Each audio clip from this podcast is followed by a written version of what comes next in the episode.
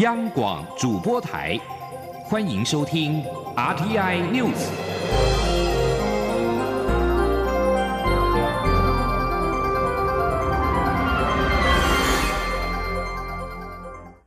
各位好，我是主播王玉伟，欢迎收听这节央广主播台提供给您的 RTI News 新闻。首先带您关注。蔡英文总统今天接见我国出席第二十六届亚太经济合作经济领袖会议代表团成员。总统表示，相信以张忠谋在科技产业及数位发展上的经验与影响力，将能够让国际社会更了解台湾在数位经济发展上的努力，并且为台湾开拓更多国际合作的机会。前天记者欧阳梦平的采访报道。台积电创办人张忠谋将代表蔡英文总统出席今年的亚太经济合作会议。蔡总统十二号上午在总统府接见代表团成员。总统在致辞时，首先感谢张忠谋代表他参与这场重要的国际会议，也向代表团全体成员表达谢意与期许。他并指出，今年 APEC 主题是掌握包容性机会，拥抱数位未来。在这个议题上，张忠谋绝对是最适合的人选，可以代表台湾与世界领袖们交换意见。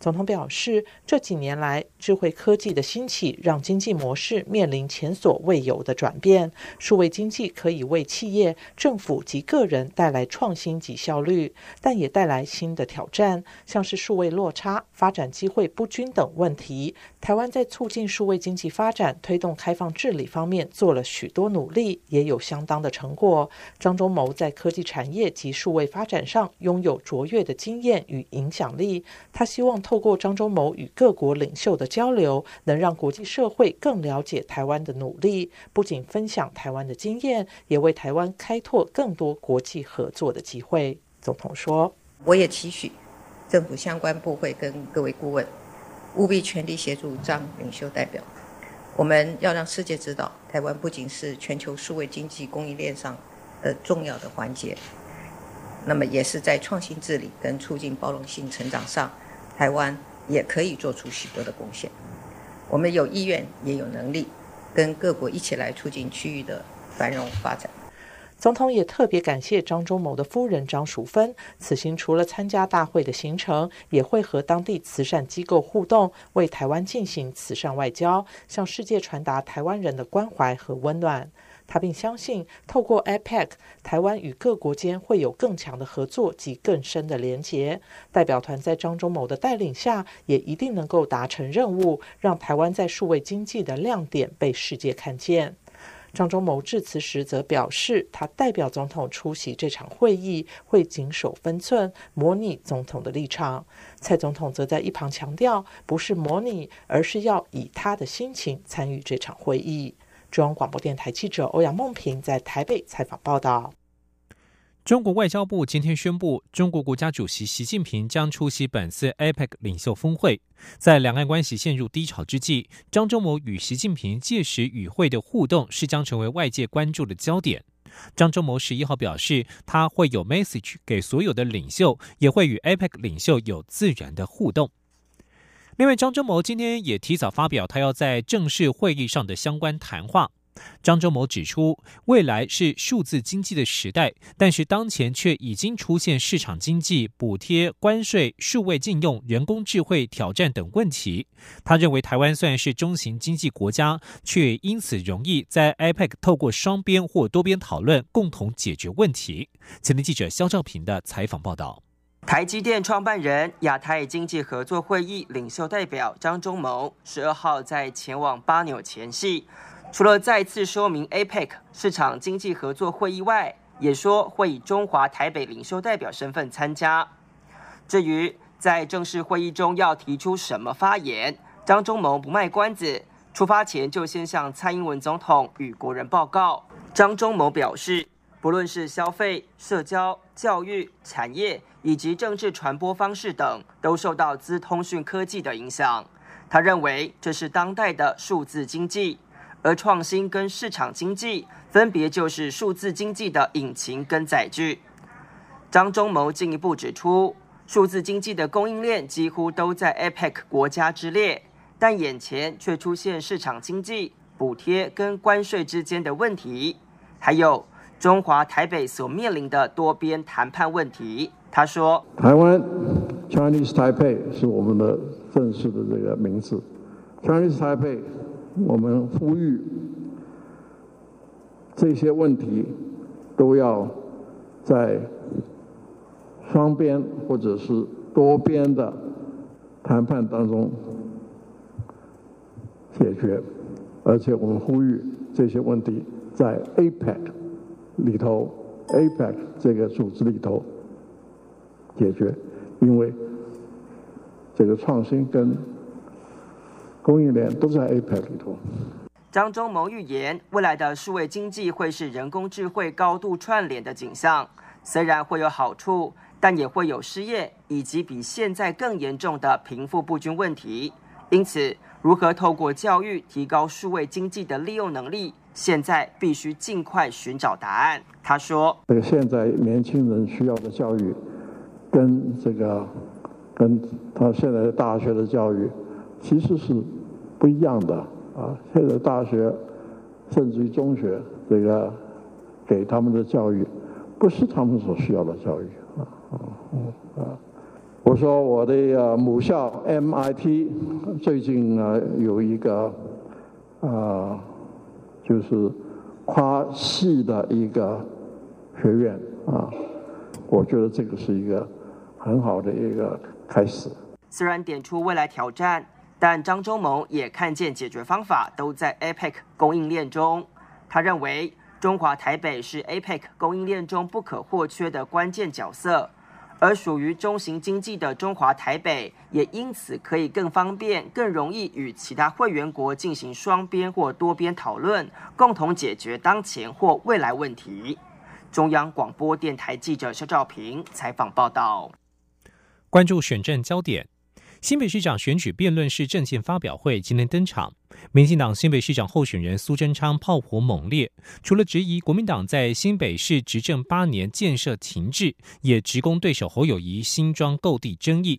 侯友谊则是批评竞选过程当中绿营不断抹黑，也再次针对是否承诺不发新的生煤许可，要求苏贞昌签署承诺书。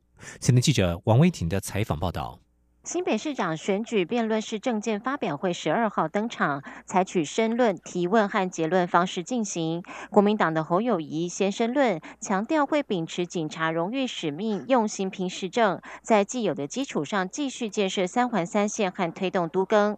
民进党的苏贞昌则端出在台北县长任内的市政成果，批评国民党执政下新北市没有进步。他当选后会积极争取预算土地，用效率和魄力组。之最会冲的市政团队，辩论是政见会由四大报代表担任提问人。苏贞昌在这个阶段猛攻侯友谊大群馆和新庄购地争议，且批评现在的新北市府的副市长不是深陷弊案，就是在选举。苏贞昌说：“苏贞昌已经被检验一辈子了，现在侯市长才刚刚被检验，免万谈，反而是把它讲清楚，不就是最好吗？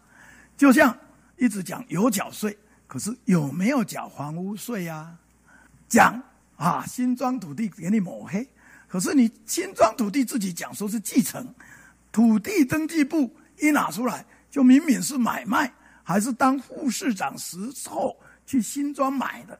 侯友谊则回击，民进党自选举以来不断抹黑他，之前的张天清案更锁定他为目标，也没有一句道歉。侯友谊接着要苏贞昌表态，若是当选，会不会发新的生煤许可？侯友谊说：“我希望不要像老县长讲的，什么安全无污染的煤，什么样叫做干净的煤？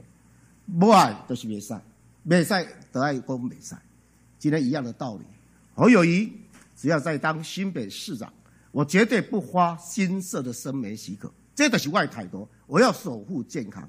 另外，两人也在老人照护议题上过招。苏贞昌再次提及补助老人装假牙政策，侯友谊则质疑预算从何而来，以及帮老人涂佛比装假牙更重要。苏贞昌则说，依据桃园经验显示，补助装假牙可行，有的老人已经没有牙齿，涂佛没有帮助。中央广播电台记者王威婷采访报道。选举将至，各种讯息都可能牵动选情。民进党高雄市长候选人陈其迈遭网友质疑，在日前举行的公办证件发表会上戴了耳机，疑似有人指点。尽管事后查无此事，不过立委郑宝清今天在立法院仍要求国家通讯传播委员会 NCC 拿出武器来避免不实讯息到处流窜。对此，NCC 主委詹廷仪表示，会依法厘清媒体是否善尽查证之责。前天记者吴丽君的采访报道。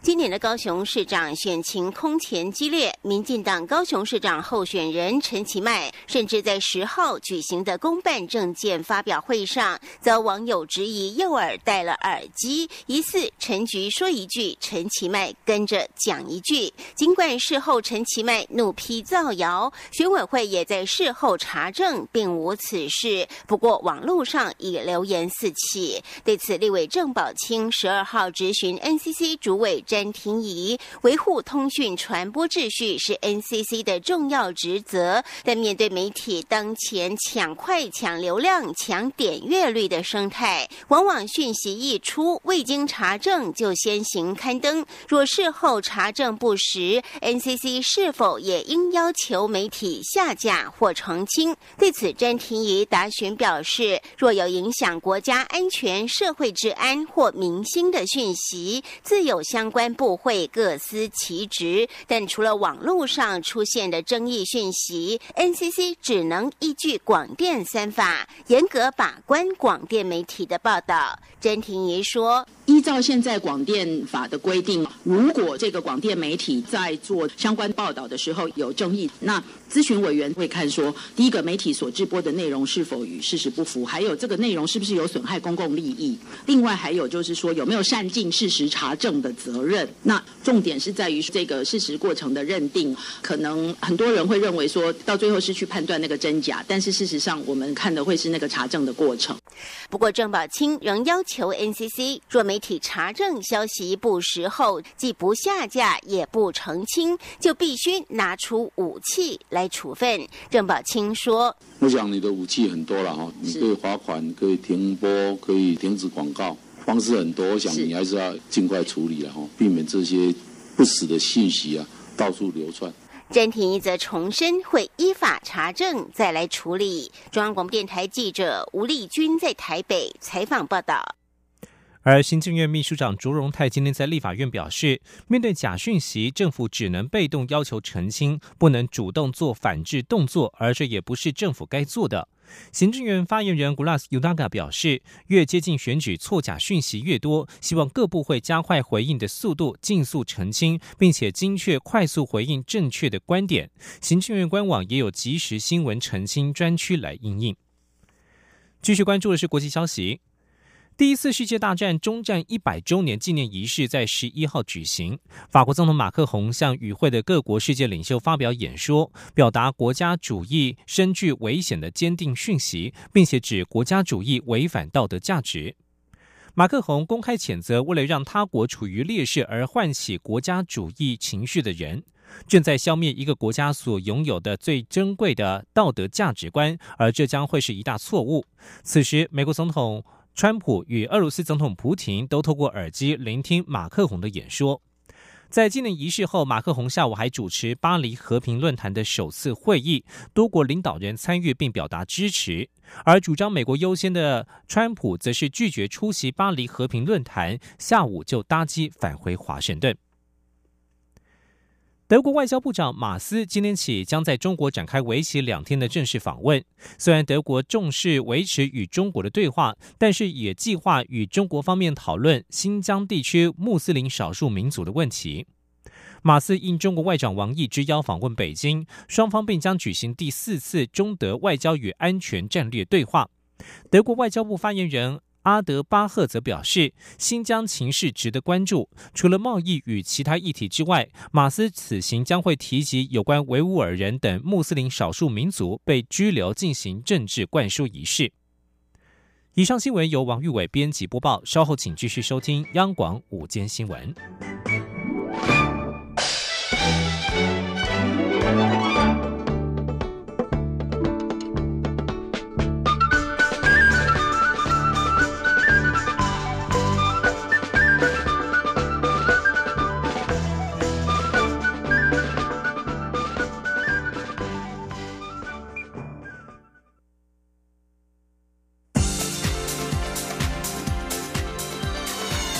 这里是中央广播电台台湾之音，欢迎继续收听新闻。听众朋友您好，我是张顺祥。时序逐渐进入到冬天，禽流感的防疫再度拉警报。尽管台湾去年成功的战胜具有禽传人风险的 H5N6 禽流感病毒。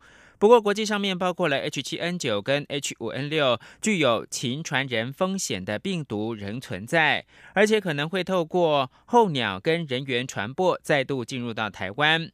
农委会防检局今天宣布成立禽流感防控研究中心，除了在暂时针对高风险区监控，平时也肩负大数据的分析，围堵禽流感病毒入侵台湾。请记者郑祥云、陈林信宏报道。台湾在二零一五年遭传入的 H5N2、H5N3 和 H5N8 共三种亚型高病原性禽流感病毒侵袭，除了鹅只几乎全军覆没。经过近三年，台湾国内民众饮食习惯也跟着改变。由于大家逐渐以鸭肉取代鹅肉，也使得农民弃鹅养鸭，复养速度只有过去最高在养量的一半。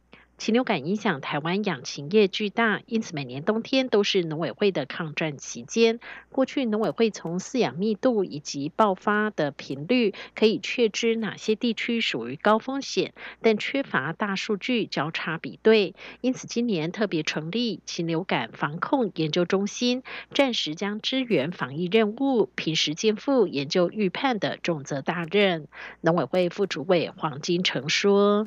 那如果这样的一个方式，哦，我们来看看这一个冬天的一个好发期里面，哦，我们能够啊掌握到多少疫情？那这一个疫情如果是有效的话，我们就知道这个高风险区的一个来到一个阶段的时候，啊的处理模式呢就可以建建构起来。经过防疫中心的努力，目前台湾国内已经成功去除 H5N3、H5N8 以及具禽传人风险的 H5N6 共三种病毒，但仍有 H5N2 病毒存留在环境当中。农委会认为，由于国际仍存在其他具禽传人风险的禽流感病毒，台湾防疫仍不能松懈。黄金城说。那 H7N9 的话呢，目前我们呃监控到现在还没有看到啊，就是透过候鸟的模式进到台湾来，而导致去年是因为人哈在中国被感染啊啊回到国内来的这个 case，它的风险仍然是在于啊跟啊群类直接接触的这个人员的这个这个风险。农委会也特别提醒，两岸往来密切，除了人员的迁移，再加上候鸟的迁徙，禽流感防疫在今年冬天仍不能大意。中央广播电台记者郑祥云、陈林信宏采访报道。深受国内民众跟国外游客喜爱的台北蒙甲龙山寺跟大龙洞保安宫，即日起正式升格为国定古迹。文化部长郑丽君今天更亲自前往两处送国定古迹公告函，以及首次制作的国定古迹指定证书，感谢龙山寺跟保安宫管理单位长期以来维护跟修复古迹的付出。请记者江昭伦的采访报道。与大台北地区发展关系密切的蒙甲龙山寺及大龙峒保安宫，原本为市定古迹，日前获得文化部文资局国际历史建筑纪念建筑审议会文资委员肯定，通过审议，分别指定为第九十九处与第一百处国定古迹。文化部长郑丽君十二号也特别亲送国定古迹公告函与证书给四方，一方面肯定拥有将近两百八十年历史的龙山寺，在维护古迹、推动信仰民俗活动、社会公益。教育文化与国际交流，甚至在台湾民主运动发展过程中扮演一定角色。观光客络绎不绝，是台湾文化重要地标。也赞扬拥有两百一十四年历史的保安宫，保存石雕、石柱、胶纸烧、壁画等不同时代将士的记忆与信仰文化，为台湾留下重要的文化资产。郑丽君强调，这是一份迟来的证书，但也同时代表政府的承诺，未来会在维护、修复与数位保存防灾工作上与四方一起努力。郑丽君说：“今天的我特地来，呃，这个呃，呈送呃我们的指定的证书，是代表我们对四方啊的一份感谢。”啊，感谢长期维护啊台湾重要的古迹，那也维护呃民间重要的信仰啊啊，那未来国家会承担更多的责任啊，那么跟啊民间一起来努力。除了龙山寺与保安宫，文资局透露，包括台北市中山堂也已经在日前通过审议，近期就会公告指定为国定古迹。台北市青参行台及高雄市旗后炮台、打狗英国领事馆官邸，都渴望于年底完成国定古迹指定。让这些珍贵的文化资产获得更多重视与推广。中国电台记者张昭伦台北采访报道。台湾经济研究院今天公布明年最新的经济成长预测，在美中贸易战升温以及主要国家货币紧缩政策速度加快的影响，预测二零一九年的 GDP 成长率是百分之二点二，较二零一八年估测的成长率百分之二点五七减少了零点三七个百分点。台经院景气预测中心主任孙明德表示，若美中情势不乐观，明年极有可能会是成长率保二的保卫战。他形容今年是没有蟹黄的大闸蟹，明年则需要蜂蜜柠檬治感冒。记者杨文军的报道。台经院十二号公布最新经济成长率预测，今年在出口带动下，经济成长率上修至百分之二点五七。尽管明年台湾投资有回升，但在美中贸易战持续升级、主要国家货币紧缩政策速度加快影响，预测 GDP 成长率为百分之二点二，较二零一八年减少零点三七个百分点。台经院景气预测中心主任孙明德指出，若美中情势不乐观，明年。极有可能会是成长率保二的保卫战。他形容今年是没有蟹黄的大闸蟹，明年则需要蜂蜜柠檬治感冒。他说：“当然，如果你这两天川普跟习近平真的达成什么友好协议，那就另当别论。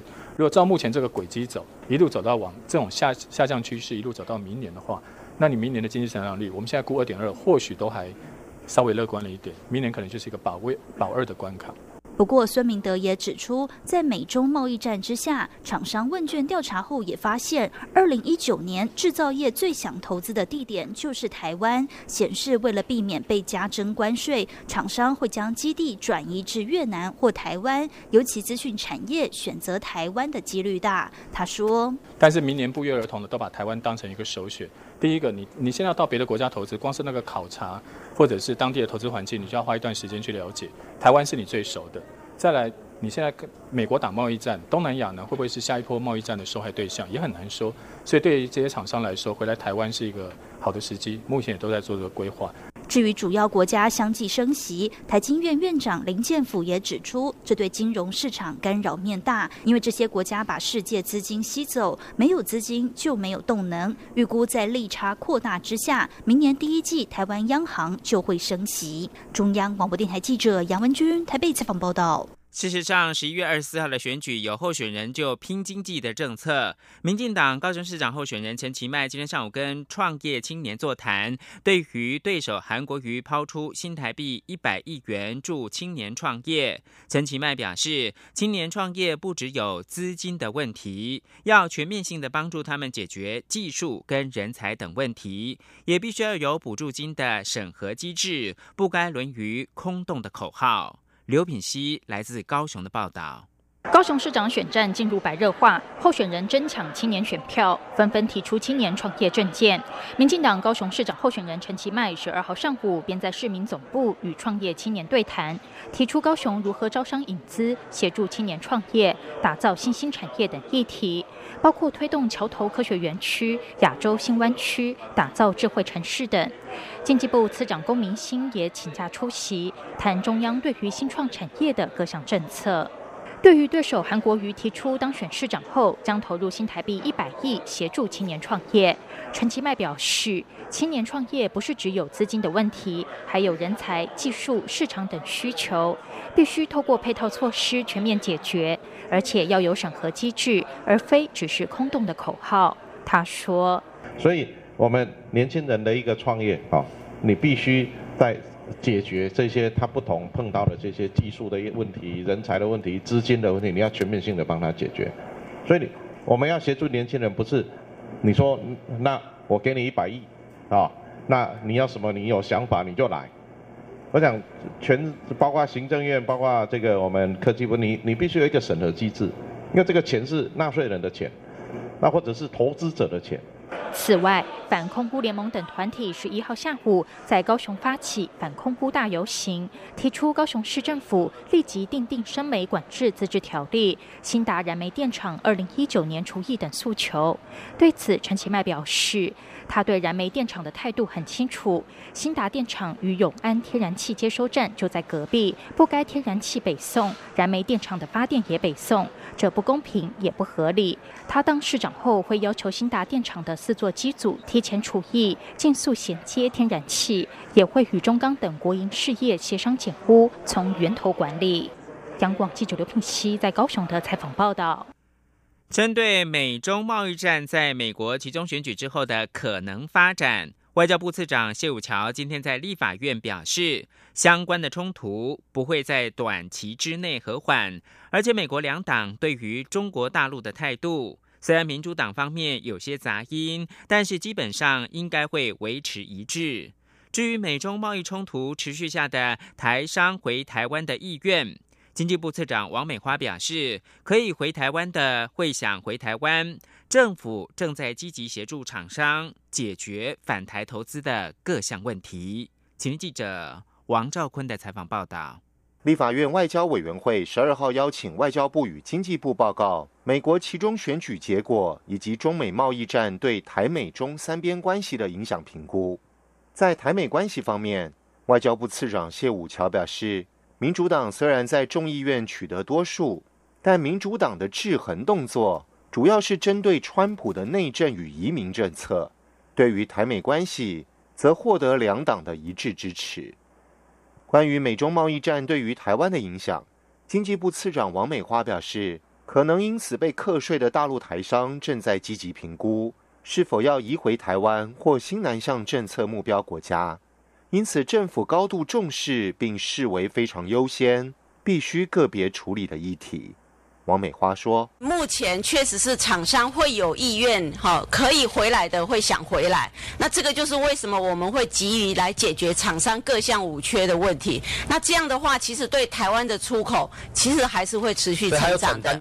此外，许多立委关注美国航空母舰史坦尼斯号驶入西太平洋。”有可能在台海或南海进行军事演习一事，外交部主任秘书李光章答询指出，已注意到这则新闻报道，但美国官员说此计划尚未核可。立委追问，如果有军演，以往例美方是否会事先通知我方？李光章仅回应表示，台美双方会保持持续密切的合作。中央广播电台记者王兆坤台北采访报道。国际新闻：美国北加州历来最具毁灭性的野火之一——坎普野火，已经造成二十三个人丧生，另外有超过一百个人失踪。在焚风的助长之下，数百公里之遥的南方，十一号发生了两起致命的野火，造成两个人丧生。加州南方的野火——伍尔西大火，威胁到洛杉矶附近著名的度假胜地马利布。居民被迫撤离。警方表示，有人趁火打劫，已经有不法分子被逮捕。强风跟极为干燥的环境阻挠救难工作的进行。强风预料将会持续到十三号，助长火势，撤离行动更显急迫。新加坡执政党人民行动党十一号改选中央执行委员会。十四名中委有九个人是属于第四代领导团队成员。总理李显龙表示，会在这次的中委选举之后不久，在适当的时机宣布内阁改组。李显龙接班人将从第四代领导团队当中选出。值得注意的是，被视为总理接棒热门人选的财政部长王瑞杰、贸工部长陈正生以及教育部长王以康都顺利的入选。新加坡二零一五年九月大选，下一届大选虽然最迟要在二零二一年的四月举行，但明年是英国人莱佛士在一九一八一九年登陆新加坡之后的两百年，这也让明年成为提前举行大选最佳时机的说法不胫而走。以上新闻由张顺祥编辑播报，谢谢收听。